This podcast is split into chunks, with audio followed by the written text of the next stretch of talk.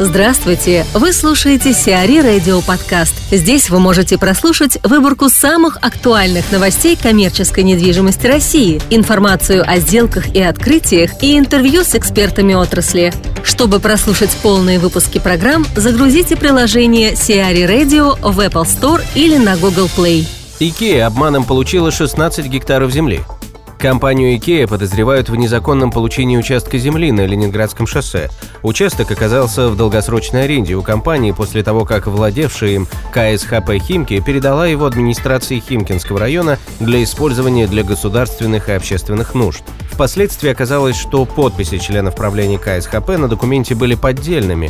Сейчас устанавливается причастность к афере не только конкретных представителей российского представительства IKEA, но и тех, кто на тот момент руководил администрацией Химок. Напомним, за 16 гектаров земли компания IKEA заплатила порядка 105 миллионов рублей, тогда как рыночная стоимость участка составляет не меньше 1 миллиарда рублей. Впоследствии на этом участке был возведен Химки бизнес-парк. Офисы в нем сдаются в аренду. Андрей Филиппов, руководитель по Facility Management PM департамента Colliers International, расскажет об основных ошибках, допускаемых в ходе строительства торговых центров. Как показывает практика, ошибки при строительстве возникают на любой стадии развития, да? Но если разделить их в хронологическом порядке, то самые главные ошибки – это те, которые допускаются при проектировании. Вторая группа ошибок – те, которые допускаются при строительстве и монтаже инженерии. Ну и третий период, когда уже торговый центр запускается в эксплуатацию, и управляющая компания имеет возможность частично работать с тем результатом, который получился на первых двух стадиях. Для нас, конечно, как для управляющей компании, самой интересной является первая стадия, потому что на стадии проектирования есть возможность устранить максимальное количество ошибок. Что это за ошибки? Наиболее серьезные касаются конструктива и инженерии торгового центра, потому что неправильно запроектированные галереи, неправильно расставленные и сориентированные эскалаторы, лифтовые шахты или недостаточная высота потолков, они ведут впоследствии к тому, что торговый центр получает мелкую нарезку магазинов, тупиковые галереи непроходные, которые не посещают, и, соответственно, магазины в них работают неэффективно, сложное межэтажное передвижение. Ну, все это затрудняет посетителям пользование магазинов, да, он для них становится менее привлекательным, соответственно, менее эффективен для торговых операторов, ну, и неэффективен в целом. Вот. Сегодня стандарты существенно изменились, и, например, высота тех же потолков в современном торговом центре, она не может быть ниже 4-5 метров, потому что в противном случае с учетом подвески инженерного оборудования, освещения, каких-то архитектурных элементов, в целом высота потолка при этом опускается, да, и при низкой высоте покупателям становится просто некомфортно. Поэтому на бумаге в проекте это может выглядеть одним образом, да, а в реальной жизни, когда все это построится и смонтируется, то мы видим, что этого недостаточно. Поэтому наша задача на стадии проектирования тщательно изучить проект, тщательно проаудировать процесс проектной документации и дать рекомендации проектировщикам, практические рекомендации, которые позволят от всего этого избежать. Ну, коснусь немножко примера ошибки конструктива. Да? Например, самая доходная часть торгового центра – это торговая галерея.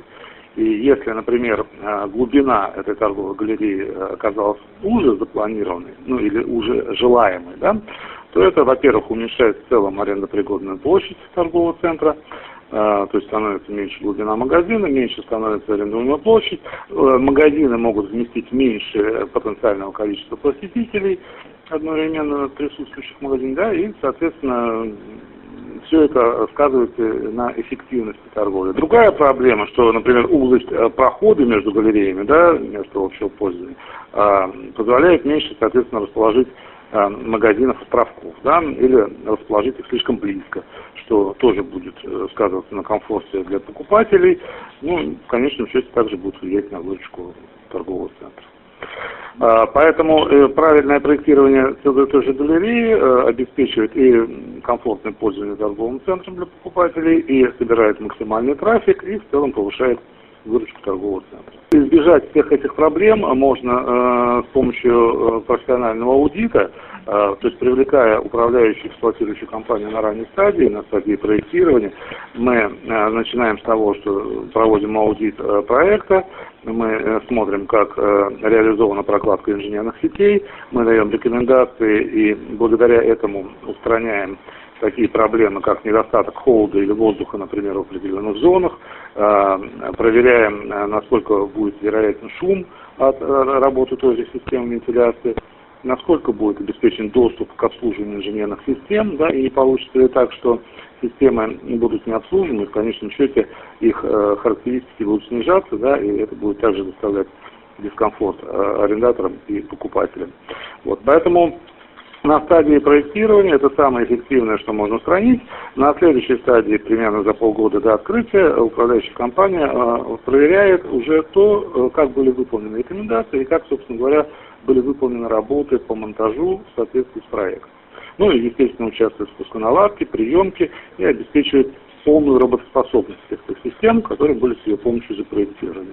Ну а на третьей стадии, о чем я говорил в начале, это уже первый год работы объекта, наша задача довести сбалансированность систем до ума и до той кондиции, чтобы всем было комфортно и удобно.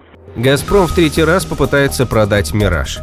База отдыха «Мираж», принадлежащая компании «Газпром Трансгаз Москва», снова будет выставлена на продажу. Аукцион назначен на 6 мая 2016 года. База включает в себя 55 объектов, в том числе 28 жилых домов, спортивный комплекс, крытую автостоянку, столовую и 79 единиц движимого имущества. «Мираж» располагается на земельном участке общей площадью 8,9 тысяч квадратных метров, арендованном «Газпром Трансгаз Москва» до 2025 года. Начальная стоимость объекта более 25 миллионов рублей. Red Development близка к банкротству. Red Development находится в поиске покупателей на все свои проекты. Активы компании были выставлены на продажу в конце 2015 года. Причиной для продажи активов стало резкое сокращение спроса на лофт-апартаменты, строительство которых являлось основным видом деятельности компании. Большую часть компаний, владеющих недвижимостью Red Development, пытаются признать несостоятельными.